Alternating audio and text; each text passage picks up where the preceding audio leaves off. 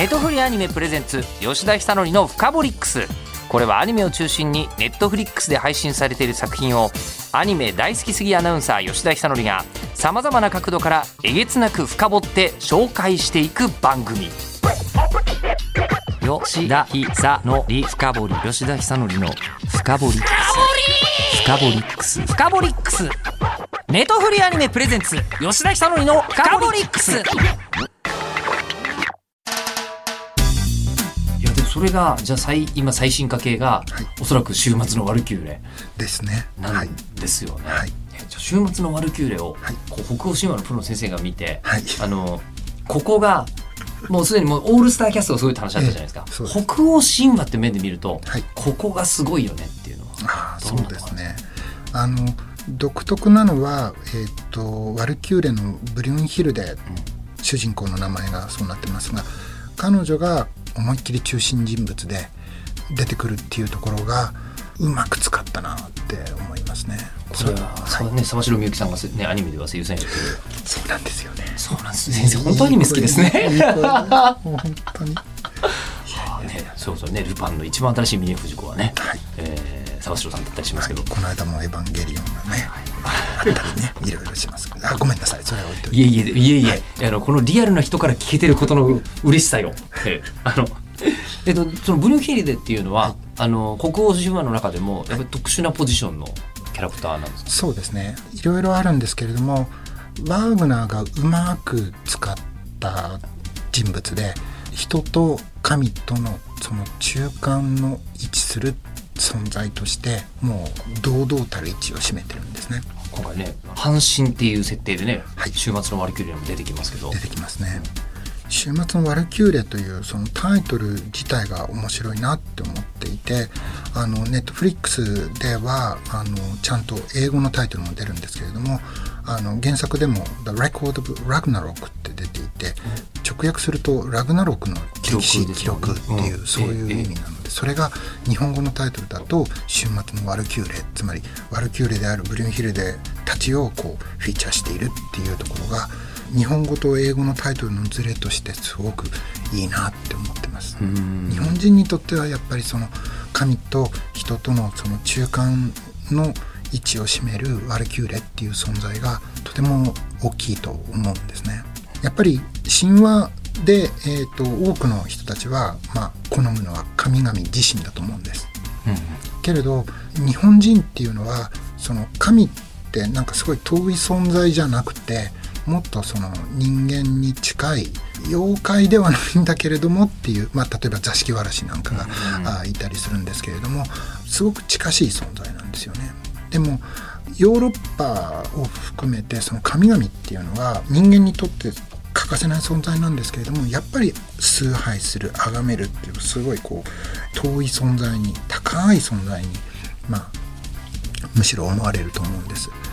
だからそのブリュンヒルデをはじめとするワルキューレをその人間と神の中間として中心に置いて描こうとしているこの漫画っていうのはとても日本的な視点ではないのかなっていうふうに思います。いやヨーロッパっていうのはこれはもう北欧であってもローマギリシャであっても、神様さもかなりでっかいところの存在なわけですね。えー、とおそらくキリスト教の影響もあるとは思うのですけれどもあのむよりなんて言うんでしょうか近近代以降って言うんでしょうかね、えー、とギリシャローマ以降はあのそういう存在という扱いではなかったかと思われますね。じゃあヨーロッパの人だと、はいそもそも神と人と戦わせようなんて思わないんだろう。そうですね難しいんじゃないでしょうかね。まあ逆に言うとその近代以降神は死んだとかっていうあのニーチェが言ったりもしますのであの近代人の感覚からするとその神っていうのは信仰の対象者であるかあるいはそうではないものだっていうふうにするかっていうあの考え方があると思うんですけれどもそれが混じり合って戦いをするとか そんなのは多分発想には普通はないかなって思いますね。日本のエンターテインメントそうですよね。それが北欧神話になりますとそういうのがこう出てくるんですよね。と言いますと？えっ、と実はその神々の使いであるワルキューレはあの北欧神話の中では人と恋をしたりですねする存在として確かに描かれてるんですね。ですので日本の羽衣伝説はそれに近いと思うんですけれどもそういうものが北欧神話の中にはちゃんと残されているっていうところが私が北欧神話をこう勉強する中でますます魅力的だなって思うところでもあります。うんでその、まあ、ワルキューレが、えーと、一番初めのところは言っちゃっていいと思うんですけど、はい、もう本当めちゃめちゃ挑発するんです神様。で挑発して、えー、怠慢で勝ったら人類存亡しなあの滅亡しなくていいんじゃない？みたいな話なんですね、はい、えー、この辺はもうあのトーンとしては WWE みたいなトーンですアメリカンプロレスみたいなストーリーではあるんですけど、怠慢ですもんね。そうなんですよ。で一番初めのカードが、はい、えー、トール VS 両方戦っていう。これもうあのもう一つ、えー、これ三国志出てきちゃってるから 今度。あのもう世界の人からすると、はいこれ両方なんとなく知ってんのってもう日本のオタクしかいないんじゃないのかって気がするんですよ。だってアイスランドの人三国志多分知らないですよね。多分知らないですね知らないですよね。そう考えてみると日本のオタクだったら多分、はい、北欧神話も何か聞いたことあるし、はい、三国志も何か聞いたことあるぞっていうことだと思う、はい、そうですね。今回はプロも太鼓判を押す規格外の作品、えー、週末のワルキューレについてのお話をそのプロです、えー、信州大学のですね伊藤教授にお伺いしておりますが伊藤ですどうぞよろしくお願いいたしますいやもう本当にねあのお話が面白すぎてえー、あのいろいろと先進んでなかったんですけどまだ聞かなきゃいけないことがいっぱいあるんですよ。はい、オタクが好きな単語がすごく多いんですね。その通りです。はい。あのラグナロクとかよく出てくるし、出てきますね。えー、もうなんならラグナロクオンラインつっていやオンラインにしちゃっていいような言葉なの？みたいなえー、あのゲームとかもあったりしますけどあ、はい、あのラグナロクってちゃんと説明される、なんか戦争みたいなイメージなんですけど確かに。どちゃんと説明するとどういうことなんですか？最終戦争っていうのが今回の、えーと、始末の割り切れの中の、えー、解釈なんですけれども本来の意味は神々の運命神々の行く末というそういう意味なんですね。はい、それがラグナロクという言葉です。神々の行く末。はい。その道筋が決まっているこういうふうになるだろうっていうそういう意味です。多くの人たちはこれを神々の終末というふうに解釈する人がおります。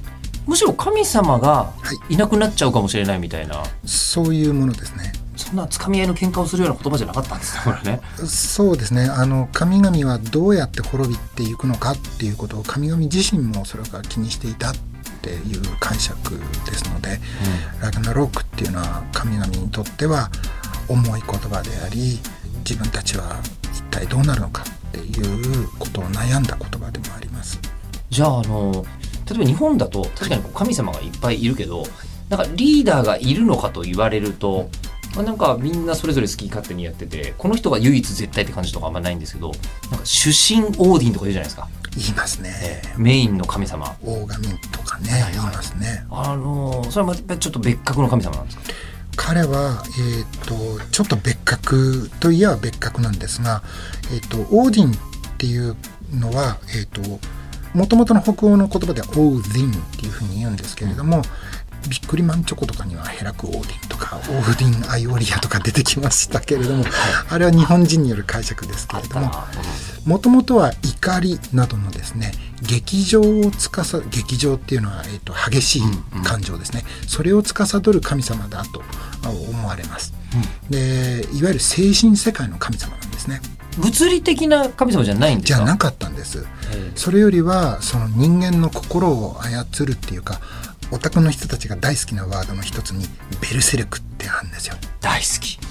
バーサーカーという、はい、あの英語発音であの書かれる方もいらっしゃるんですけれども、はいはいはい、まあベルセルクっていうのはベルっていうのはクマっていう意味でセルクルっていうのは川っていう意味で、はい、熊の皮を着た存在っていうふうにまあ考えられて、はい、おそらくはそれは熊の感情をある意味その熊の精神世界に憑依されたようなそういう人物をあの想定するんですがそれがオーディンの、えー、信徒たちではあったという伝説がありますオーディンの信徒はベルセルクだったベルセルクや、えー、あとは狼男のような狼の皮をかぶるそういう存在もそうだったというふうに考えられます。動物的に獰猛に襲いかかってくる人たちがが崇めていたものがオーディンだった。オーディンはい。そんな中で、まあ、一人一人解説していくと多分それぞれ面白くなっちゃうと思うんですけど今回ははい。初戦に出てくるのがトールなんですよ。ですね。はいましょうトールっていうのははい。どんな神様なんですか、はい。北欧の古い言葉の発音ではソウルとなります。フォールはい。ソウルですね。でこのソウルは今のアイスランド語でもそういうふうに発音するんですが英語の thunder と全く同じ言葉なんですね雷なんだ。そうなんです。はあでもっと言ってしまうと木曜日のことを英語で Thursday って言いますけれど、はいあれはトールの日っていう意味なんです。あそうなんですか？そうなんです。 Thursday の day はもちろん日ですから、ええ Thursday の Thurs がトールの所有格の S ですね。サはいーズのズは所有格です。だからサーっていうのがトールのことなんです。トール今木曜日に撮ってるんですけどあそうですね今日トールの日に撮ってるんですトよールの日に撮ってるという、まあすごい偶然、素晴らしいですね。これもおぼし飯かもしれません。おぼしトールのおぼしみかもしかもしれないというか人生で何度も木曜日過ごしてきたけど 初めてトールの日だということを今日知りましたはい。雷様でございます。雷様雷様ねサンダーでございます。そう考えると高木ごめんなさい高木ブーって言わないで もう頭頭の中浮かんじゃうから私も浮かんでしまいました。雷神雷神。まあ雷神って考えると日本人もわかりやすいねです、言いますもんね日本はい人も雷神様、はい。まあ風神もあの一緒になってる。風神雷神が一人のあの人物になってるって考えるといいかもしれません。あのソウルは、えー、とどういう神様なのかっていうと2頭のヤギが引っ張る車に乗って天空をかけ、後からも出てきますがミョルニルというハンマーを持ってるんですね。これ出てきますね。はい。うんうんでこのハンマーは実は、えーそこからあの稲光が出る。これもなんかあの日本の雷様もやりそうな感じがするな。土を振ると雷が出るみたいな、はい。えでその車に乗っているとその車がガラガラガラガラ音がするんですがそれがあの轟。雷のとど雷という鳴る音になるというふうに北欧の人たちは信じていたようです。え日本だと太鼓叩いちゃうんですよね。そうですね。ね。日本だと太鼓ですね。どんどんどんどんですよね。でもガラガラガラああはははでそれで切ってはい。戦いに強い神様なんですか？そうですね。あのー稲光を持っておりますのであの敵をなぎ倒す力は最強であります。であのー面白いのはその怒ると怖いんですけれど、その北欧人はやっぱり怒ると怖い人いっぱいいて特に髪の毛が赤い赤毛の人が怖いという言い伝えがあって、ソウルも赤毛であろうという想像されている。想像されているんですねやっぱりね。だから今回のあのーまあ、週末マリキューレの中に出てくるトール神も赤毛ですよね、でもあれはちゃんと北欧神話に準じている描かれ方になってる。僕初めて日本の創作物って、はい。あのもちろん自由な発想ですごい組み合わせを生み出してますけど元をたどるとちゃんとこうなってるんだよっていうところをいっぱい入れ込んでるんですオね。タク心がくすぐられますよね。やっぱりそうですよね。やっぱりなんか今までに作られたものに対してのリスペクトあってのオタクですからねって感じしますもんね。はいそのあたりもねここまですごい充実のこのままこうカルチャーセンターとかで教えてもらいたい授業じゃないですか。もちろん大学で教えてくださってるんだと思うんですけどここから大学の授業できっとやらないことをちょっと一緒にやっていただきたいましょうでですね、はいえーあの伊藤先生が考える強え神様ランキングを。これもあのもうえあの学者さんとしてのあのこう、はい。なんですか立場一回捨てていただいて、はい。えあの学者さんじゃなくてオタクとしてこうだったら最強じゃないかなみたいな。今回あの週末のマルキューレも、はい。えー、とトールだけじゃなくて、はい。ゼウスポセイドンヘラクレスシバヘイムダル、えーシャカビシャモンテン、はい。ロキアポロンオーディン、13人のランキングつけてるともう日本代表選出みたいなことになっちゃうんで。なっちゃいますね。ベスト3ぐらいを教ベスト3行きましょう。えていただけると。ベスト3いきましょう、はい、先生が考える強い神様ランキング第3位は？3位はこの中ではですねポセイドンかな。ポセイドンは、はい。えっ、と北欧神話の神様ですか？ではないですね。違います。はい。ポセイドンってまああのギリシャ神話ギリシャローマ神話の中ではこの1世代上ゼウスと同じ世代の神様ですごいやっぱり全世界を滑る海の神様っていうのがもうありありなんですよね。ですから私が見る限りまあアポロンかポセイドンかちょっと迷ったんですけれども先に生まれているポセイドンの方が強いかなと。先に生まれてるんですか？アポロンより、うんへえ専門家が解説すると見方が違うねやっぱり。じゃあそれでは続いて伊藤先生が考える強い神様ランキング第2位は？これが迷いましてゼウスにさせていただきます。あ2位なんです。ねゼウスに2位にさせてください。ゼウスっていうと、まあ、そのギリシャ神話の父なる神みたいな、はい。ね、イメージはありますけど、はい。この全能語の神って言いますよね、はい。だけど2位なんですね。ゼウスは自分たちのお父さんの世代をやっぱり殺してるのでこう言っちゃなんですけれど1位に押しても全然おかしくない神様なんですよ、だけどだけど北欧神話的にはですねゼウスというのはちょうどティーウに相当する神様なんですね。戦神はい。でございます、名前からすると。でその北欧神話の中ではその戦神としている神様はちょっとこうマイナーなところに足を引っ掛けている神様なんですね。う。んなのでまあちょっとごめんなさいっていう感じで2位にさせてください。あの戦を手にかける軍事を司るっていうのは、はい。トップにならないみたいな。いえいえあのーゼウスはですね迷ってるんです。なぜ迷うかっていうと雷様なんですよギリシャの神話の中では。ゼウスが、はい。はいはいはい。だから乗っ取っちゃったんですよね。戦神でありと同時に神雷様でもあるっていうことで本当は1位にしたかったんですけど北欧神話好きの私としてはごめんなさい2位にさせてください理理屈をちょっとつけさせていただきました。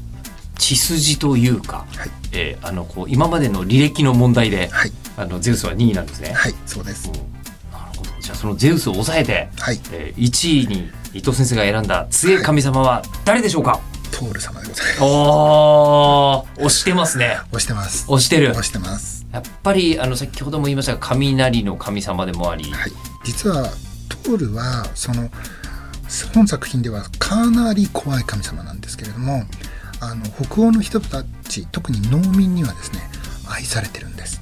なぜかというと、はい。雷様ってあさっき風神と一緒だっていうふうに言いましたけれども雲を呼んで雨を降らせてくれるという、もう農民にとってはこんなにありがたい神はいないんですよね。うんというわけでその怖いと同時に人間を愛する神様でもあるということで、まあ、本作品の中ではそういう部分はすごくこう、えー微妙に描かれてるんですけれどももしそういう神様だって思いながら見ていただけるとこの作品の何て言うんでしょうかね奥行きが出てくるのかななんていうこともありましてトール推しでございます。ちなみに呂布と戦うんですけど、はい。えーどうなるのかは、はい。これこの作品に関しては勝ち負けを先に言うのと次に誰が出てくるのを言うのは野暮なんですよ。これに関しては。その通りでございます。ええこれはね、もうぜひ見てご覧になっていただきたい。試合ですもんね。試合です。本当に。リアルに試合なので、はい。えーまだあの幸運な音に原作読んでない方とかは、はい。本当あのアニメで、うわどっち勝つの？って思いながら見るのが一番面白いもうね、絶対面白いですね。うですよ、はい。えで、こういったなんですけれども、原作をお読み、すでにお読みになっていても、アニメ版は本当によく作られていると思います。ー もうご覧になったんですねえーちょらっとここだけあのやっぱりトールはねまあ私はソウルと呼んでるんですけれども あのもう大好きなんですよ。すごいですね。あの今日今日分かったんですけど、あのこう本場所にさ向こう正面の伊藤親方をお呼びしましたみたいな感じなのよ。ええ、親方から見るとこの力士はみたいな解説を今日は加えていただいた感じですね。いやちょっとねあの今日のこのラジオ聞いた人は「とあトールさ俺はフォールって呼んでんだけど」っていうふうに言うと、はいちょっと2ですよね。あそうですね。ちょっと2ちょっと北欧2を気取れると思いますので。かもしれません。はい、ぜひ、えー、気取っていただきたいと思います。よろしくお願いいたします。ということで、もう本当に充実したお話でございました。ございません好評配信お招きありがとうございました。ややこちらこそです、えー好評配信中の週末のワルキューレをこれで100倍楽しく見られると思います、えーということで伊藤先生本当にありがとうございました。こちらこそどうもありがとうございました。ネトフリアニメプレゼンツ吉田久典のフカボリックス